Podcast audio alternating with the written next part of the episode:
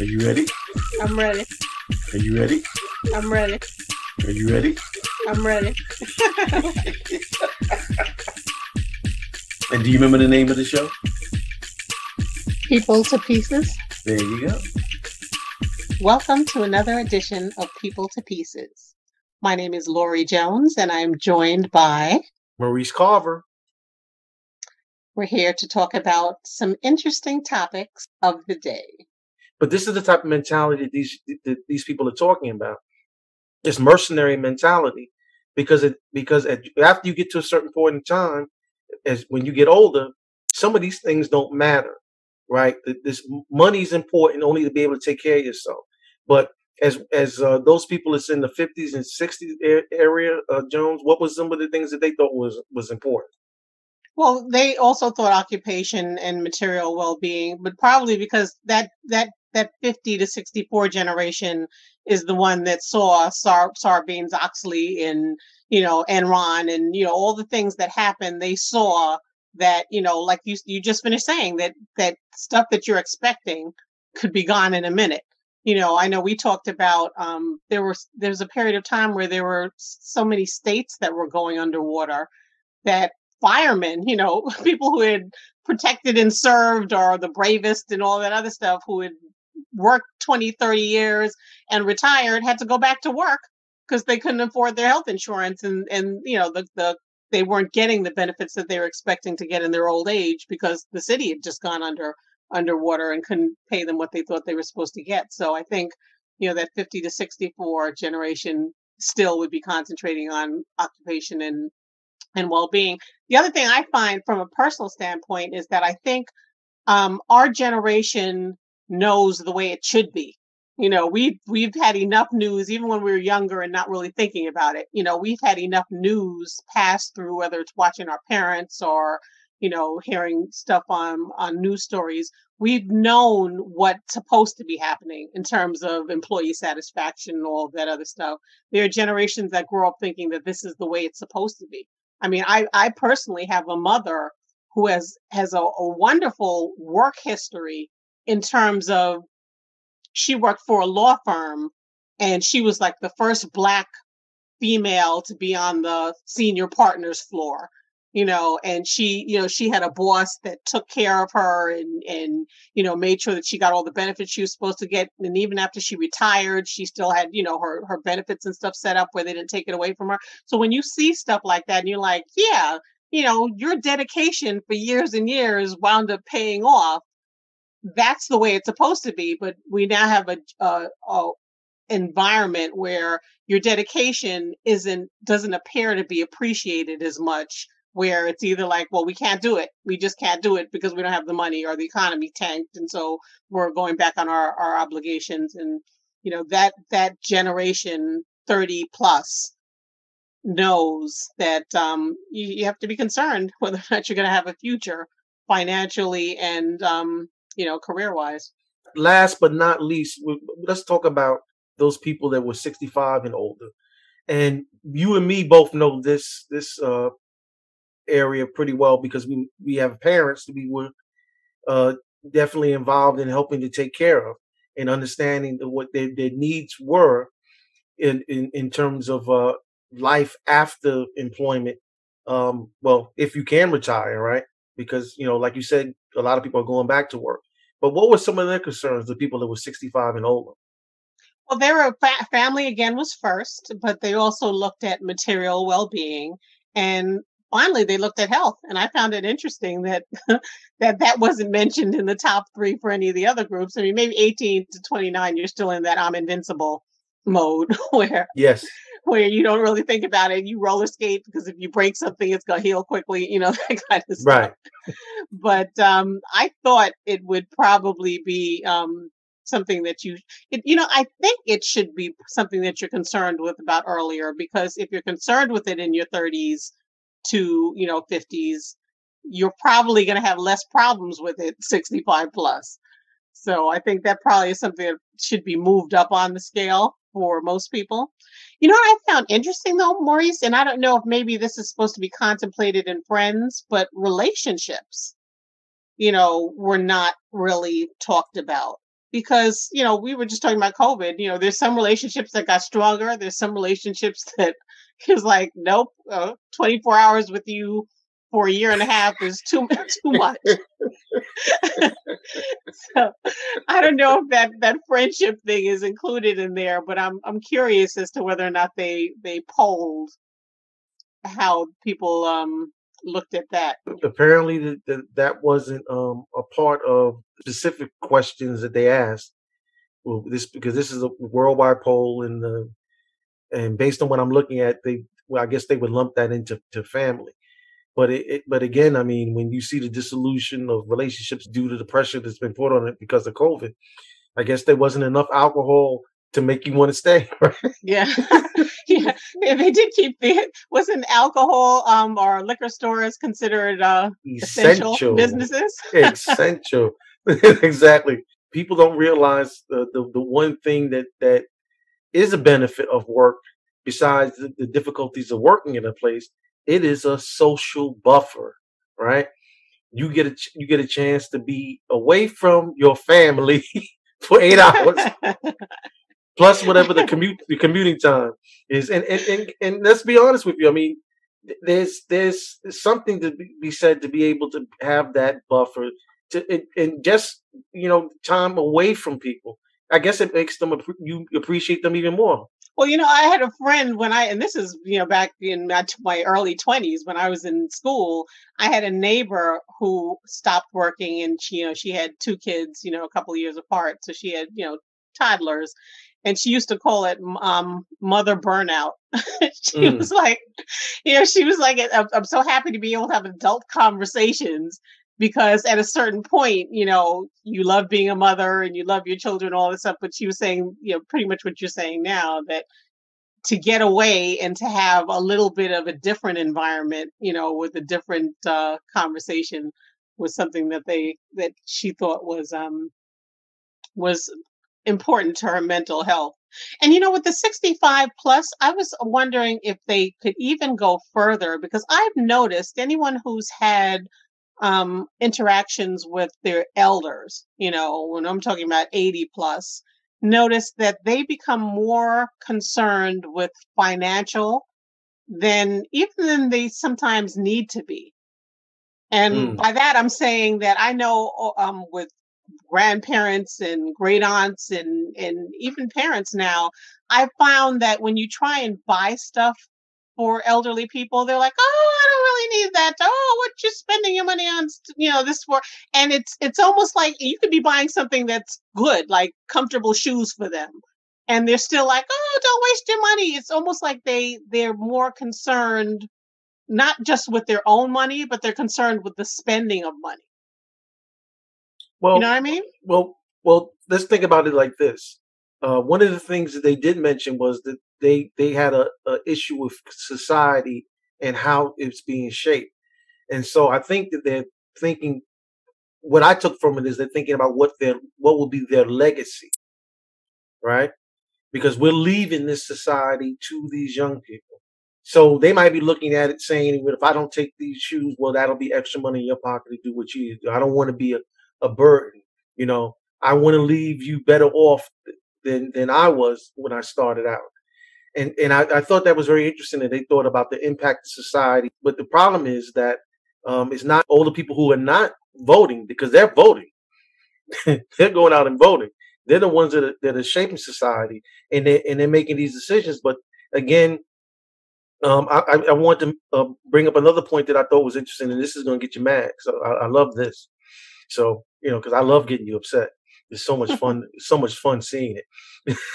but but but but it said the majority majority of the people. This is another uh, Quinnipiac poll. It says the majority says the Supreme Court is motivated by politics and not the law. yeah, that's that's that's not surprising. okay, and I'm I'm gonna give you another fact that's gonna piss you off. More than six in ten Americans, sixty three percent, say they agree with the 1973 Roe versus Wade Supreme Court decision that establishes a woman's right to abortion, and 28% say they disagree with it. Yeah, well, yeah, and I think I think the society thing makes sense 50 plus because again, it's it's you you've seen what's happened over the years and you have points of comparison you know like this is what it's supposed to be and this is what it used to be and this is what it is. You know so you have points of comparison even in politics like what you're, you're talking about we know politicians were supposed to represent their constituents and they were supposed to tell you what they're going to do um what their platform was as opposed to now where it's like okay we're going to just do some some bashing you know during campaigns and if we bash them enough, that's good enough. I don't even need to tell you what I'm going to do for you. You know, or you know, they just it's it's just it's just all politics. You know, it's it's like let's get our people in there so that we can get our issues of our party taken care of. Forget about the constituencies. You know, where I think well, I can't remember what state it was, but that state that had like ninety percent of the people wanted gun control laws, and then the representative went and, and voted against it. You're thinking, what? That doesn't even make sense. Well, uh, it's funny that you mentioned gun laws, right? Because nearly half of Americans, 49%, oppose stricter gun laws in the United States, while 45% support stricter gun laws. Republicans oppose it 84 84 to 13%. Independents 54 oppose it 54 to 39%, while Democrats support stricter gun laws 91% to 7%. So again, I mean, across the spectrum, you see people have this this idea, especially after these recent shootings that have occurred in the, in the United States. People are still saying that you're not taking our guns. Well, that's that's a problem only because I think it's going to be one of those situations, or it is one of those situations where people aren't really understanding the impact the, until it becomes close to home. You know, sort of like um, Dick Cheney. Remember, Dick Cheney was, you know, on that whole I'm against LGBT until he had a daughter who was LGBT. Right. And then all of a sudden he turned around and, you know, even though the entire party was still, you know, chanting their their their negativity, he turned around and said, "Oh, well, no, I have a better understanding," and blah blah blah. You know, at a certain point, it's just until it hits you close to home, you will say that, and and hopefully it doesn't but I'm sure people who, you know, there are all those people who were like pro Trump and yeah, Trump said don't don't do this and Trump said don't do that. And then when they had something that impacted them, like even with the COVID situation, oh, Trump said no, it's like a a, a um you know, it's like a flu or blah blah blah. It's not something that you really have to worry about. And then when they lost a loved one who was a Trump supporter that went to a rally or went to some at that point they turned around and they said, "Okay, now I have a problem I'm looking at this a little bit differently. So I, you know, unfortunately, and and and again, we we're always behind the eight ball. I don't know why we wait until there's a problem to try and fix it. People should be more proactive in terms of the analysis of gun control laws, about abortion laws, and about all these things that significantly impact large groups of people, and make you know decisions that are probably wise not just for your family but wise for society on a whole. Well again when we, we look at the national polls it talks about uh, these independent voters which supposedly comprise about 42% of all voters in the united states and how a bunch of them are saying that hey we're not feeling that this, this either either one of these parties are listening to our wants our needs our desires things that we find to be important to us and they're leaving. And again I think that, that they they feel that this two party system does not represent the interests of voters, but they represent somebody else's interest. And the question has to be, are the parties listening? Because especially, you know, the, there's a significant increase in young people who declare themselves to be independent. Yeah, but you know that that part disturbed me a little bit because they talked about the fact that people were declaring themselves independent because they thought their party, that Democrat Party, Democratic Party was going too far left, or the Republican Party was going too far right, or whatever the case is. And I think that it's more, it's it's it's less knowledge about the issues themselves, and it's more about the rhetoric. You know, that civil civil war type mentality that we're talking about. You know, you're just used to okay, I'm going to pick a side and then I'm going to run with it for, for me, I think that a lot of the people who are calling the Democratic Party too far left is because we're finally getting issues addressed that they've been able to ignore for a long time. Again, that George Floyd situation, people were able to ignore black men being killed you know, for no reason. You know, black for a minor offense. I don't care what it was, whether it was, you know, selling cigarettes or it was, you know, allegedly passing a counterfeit bill or whatever the case is. You know, people were able to ignore the loss of a life until the George Floyd situation happened, and then everybody started saying, "Okay, we now we have allies, and you know it's in our face." And but it's been going on for so long that now that you have they've been forced, society's been forced to address it. Now there's a whole bunch of people on the right are like, "No, you're being socialist," or "No, that's that's that's you know you're overreacting." in the be it Black Lives Matter movement, that's too much. They're now turning to say that, "Okay, you're addressing an issue that I'm not sure I agreed with to begin with." and so you're too far left. I always told you, Jones, that there's no such thing as cognitive dissonance any longer. I've changed my opinion. I call it cognitive indifference. These people are, are looking at situations, they're looking at the facts, they're looking at things right in front of them. We've, we've tried to lay out all of the information, and they they seem seem to not want to pay attention to it. So it's it's not there's no struggle w- within themselves to say that they're having a problem with this. They have resolved it. They're indifferent to it. So they, they're making it seem like there's some type of psychological conflict between right and wrong. No, they, they don't have a conflict because they, they're looking at it from a perspective that is what is their best interest in, involved. And it has nothing to do with justice or it has and nothing with what's right or wrong. Go ahead. And, and and that's a problem. Sorry to interrupt you. Um, th- that's a problem because you know, and I think I've mentioned it to you before that that Dr. Joy DeGruy has had used an analogy or an example where she was saying that just because you're not directly affected by something doesn't mean that it doesn't negatively affect you. And the example that she used is that if you're in your house and you hear a gunshot, you you're startled because you know there's a gunshot in your neighborhood and you don't know what happened, you know, but you don't see anything and so you feel a little apprehensive. And then you could be walking outside of your house, you know, maybe you parked your car and you're walking to your house and you hear a gunshot. Then you're a little bit more apprehensive because now you're out in the open. So it's a little bit your stress level, the post traumatic stress level is higher. Then if you're walking down the street and you're with somebody and they get shot, then you're even more stressed because now you've witnessed something and you're, you know, you're, you're you you don't know you don't know if you're next or whatever the case is, and you're you're you have that level of anxiety. And then there's the level of if you get shot, you know, where it's like firsthand. So what I'm saying is that if we if we know that certain situations can cause anxiety, whether or not it happens to you directly or not, is still not enough reason to ignore it and and that goes on on a lot of topics. You know you may think that you have cognitive indifference. I like that term. But you may think you have cognitive indifference but it could be affecting you on a subconscious level and you don't even realize it. I thought that was an excellent a- analogy that she has but that's you know that's why she's she's uh, a doctor know?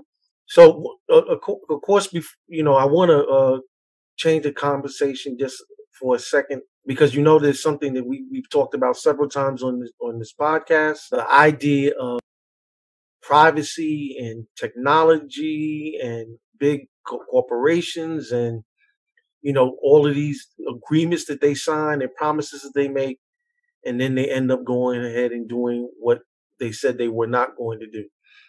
One of the one of the places that i actually love using uh, especially and we even tape this podcast using it. We we we do we go through Zoom, um, and we found out something recently about Zoom, and I'll let you talk about that that segment, Jones.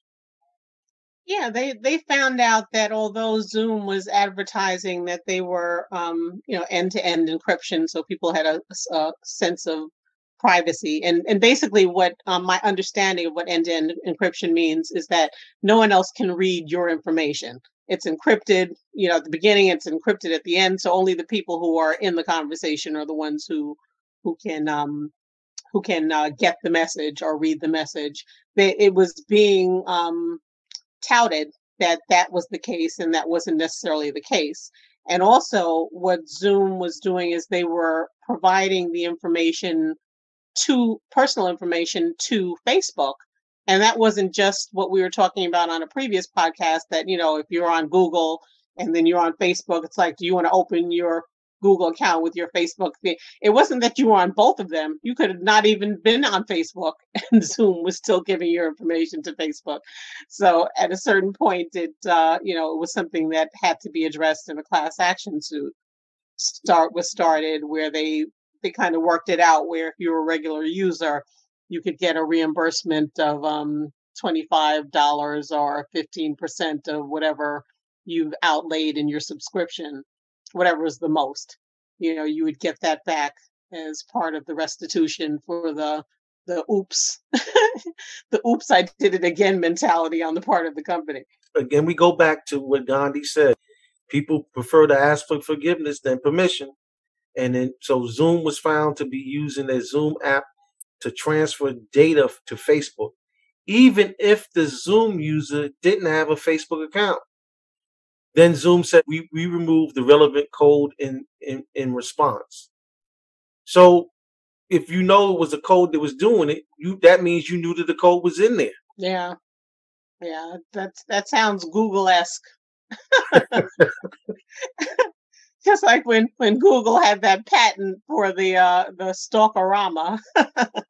as you called it, when they had that patent for you know the Google Maps where they're taking pictures of people's uh, houses, and then they found out that uh, oh, this can actually retrieve your passcodes, and you know we can get all kinds of sensitive information from this antenna. And yeah, was like, oh, I had no idea, but uh, don't worry about that patent we applied for specifically for that exact uh, um, technology. So and, and, so you you would get people from the, the far right saying that you know we have too many lawsuits going on, but guess how we found out about this? A class action lawsuit. We found out it wasn't through the goodness of the company that they came forward and told us about this, because obviously there had to be some type of economic incentive for them to be reporting our data information because somehow you know it was being sold to someone for their benefit, and and then to say that um this was going on uh, with, between the between 2016 to 2021. Anyone that that that uh, was using Zoom, even if you paid for it or if you didn't pay for it, you have an opportunity to get up to twenty five dollars or fifteen dollars as compensation. You have to actually file a claim for this. Yeah, well, it's you know, like you said, with the the you know, you're not going to find it out unless there's something like this happening, because the the the benefits that they're getting are probably way going to outweigh whatever they have to outlay outlay um in in terms of restitution. But it's it's that whole Erin Brockovich situation, you know. The, and that how old is that movie? You know, people know that the corporation will do whatever they're going to do and they'll out they'll they'll wait out other anyone who complains because they have lawyers on on on on um you know re- retention to handle these things indefinitely and they'll just wait out anyone who discovers it individually. It's only until you get a class action where they're able to have enough people to um you know go go against them as a group where the embarrassment factor and all of that other stuff comes into that into play where maybe something will get done there's there's one other topic I want to discuss with you, Jones, because I know you feel the same way I do. You know, finally, you know, common sense has prevailed on you to come in line with common sense thinking, such as mine. brilliant, brilliant thinking. If you do say so yourself. I, I eh, and so do you. Thank you. so, one of the things that we've been looking at because it's, it's been frustrating, and I can tell you personally, I understand it being a being a, a person that have friends that own own property and having owned property and had people living on that property and dealing with the uh, the situation of having people pay you rent uh, when they want to or uh, having to take a legal act, action against them. It seems to me that this particular uh, media has been leading toward always making the landlord uh, the bad guy. And most people think, well, it's this big corporate entity, and they don't realize that a lot of people have bought property as a, a, a what they call passive income, which um, I don't know how you can say owning a house is a passive income because you have the house has to have a constant upkeep, so there's no passivity to it. But there's this whole narrative that's out there that landlords are, you know, uh, are the bad guys in this whole situation, and it, it made me think about the whole situation with the state of New York, which is where we're at right now, and how they already depleted all of their funds to, toward um, emergency assistance to pay rent. Yet you still see um, landlords talking about they have received their rent. Yeah, and, and and part of it is uh, part of it is the red tape that exists in our society, where they try and make people jump through hoops several times in order to get something done quickly, which doesn't make sense because the amount of time that people have to spend going through red tape, there are people who have to process that red tape, and then you're spending more money, you know, going through that with your administrative costs. So I don't understand why we even do that, but that's that's a whole nother story. But the main issue here is that society is treating the small landlord like the big landlord. And as we just mentioned about people who can afford to have a lawyer on retention, you know, if you have a small landlord that's going through problems with the tenant and has to now fork out money for a lawyer to go to court, that's different than, you know, a large corporation that just has a lawyer who's getting, you know, $5,000 a month to handle as many cases as come up you know, and they don't have, really have to worry about it. So in, in these situations where COVID hit and there's a whole bunch of problems where people lost their job or couldn't pay the, pay their money or people were only getting their whatever their stipend was from the government and they needed that in order to eat or to survive. They they basically pushed it out on the landlord and maybe a large landlord can handle that. I know we had a couple of cases where landlords were like oh i'm forgiving the rent for my entire building you know like my 10, 10 family building for the next two months. You know, this is my, but they could do that because they were making a whole bunch of money to begin with. And, you know, it's, it's, it's gravy for them. But for those people who were relying on that money in order to be able to provide heat and hot water and all the other stuff that you're required to pay, it's a different story for them. And unfortunately, society is treating everybody the same, where they're making these rent laws and everybody has to apply, you know, by those rent laws as if people can afford to donate their hard earned income towards the hardship of one of their tenants. You, and, and again, um, I told you about the, the, the, the, the idiocy that I saw online for the for the landlords emergency assistance program, when where they talked about um, if the tenant doesn't want to apply for emergency assistance, the landlord is required to, to reach out to them at least three times and two times in writing to encourage them to apply for emergency funds to pay the rent. How has it become my job for people to do what they should be doing? Okay, it's like Chris Rock talked about people want, want an award for doing what they're supposed to be doing. If you live in a house, you live in an apartment, you live in a, a room, and, and there's electricity on, and there's gas, and there's hot water, and there's heat, that has to be paid. What they don't tell you is, guess what? There's no moratorium on paying taxes, which the landlords have to continually pay. Property taxes. Okay? This during this whole pandemic, do you think that they gave anybody a break from paying property taxes? They damn sure didn't. Yeah, but Maurice, why are you surprised? It's it's become your job to do corporations work. I mean, since uh, self-serve lines, you you have to cashier yourself out and pay them. You know, now if you call a business, you know, to find out about, uh, you know, what what what went wrong with your package, you have to stay online and press press millions of buttons going through automated prompts. You know, it's so that they don't have to pay pay somebody to listen to your problems.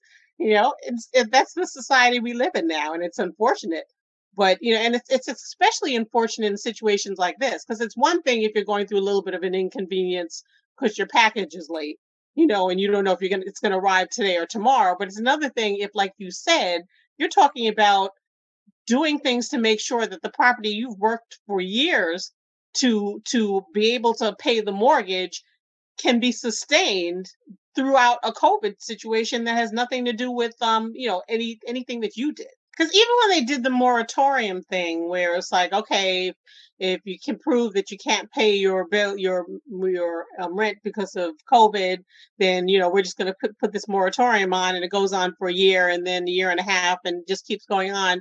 When landlords were saying well what about my mortgage? they're like well okay we're going to try and get banks to put a moratorium on your mortgage but they weren't saying that there's going to be no interest charge. Like your interest isn't going to continue to accumulate on that principal, and you know all of that stuff that sounded good, sounded like okay, yeah, we're looking out for you too. Wasn't really that. But you know, we had problems even before COVID. You know, when they started coming up with the new rent laws, where they really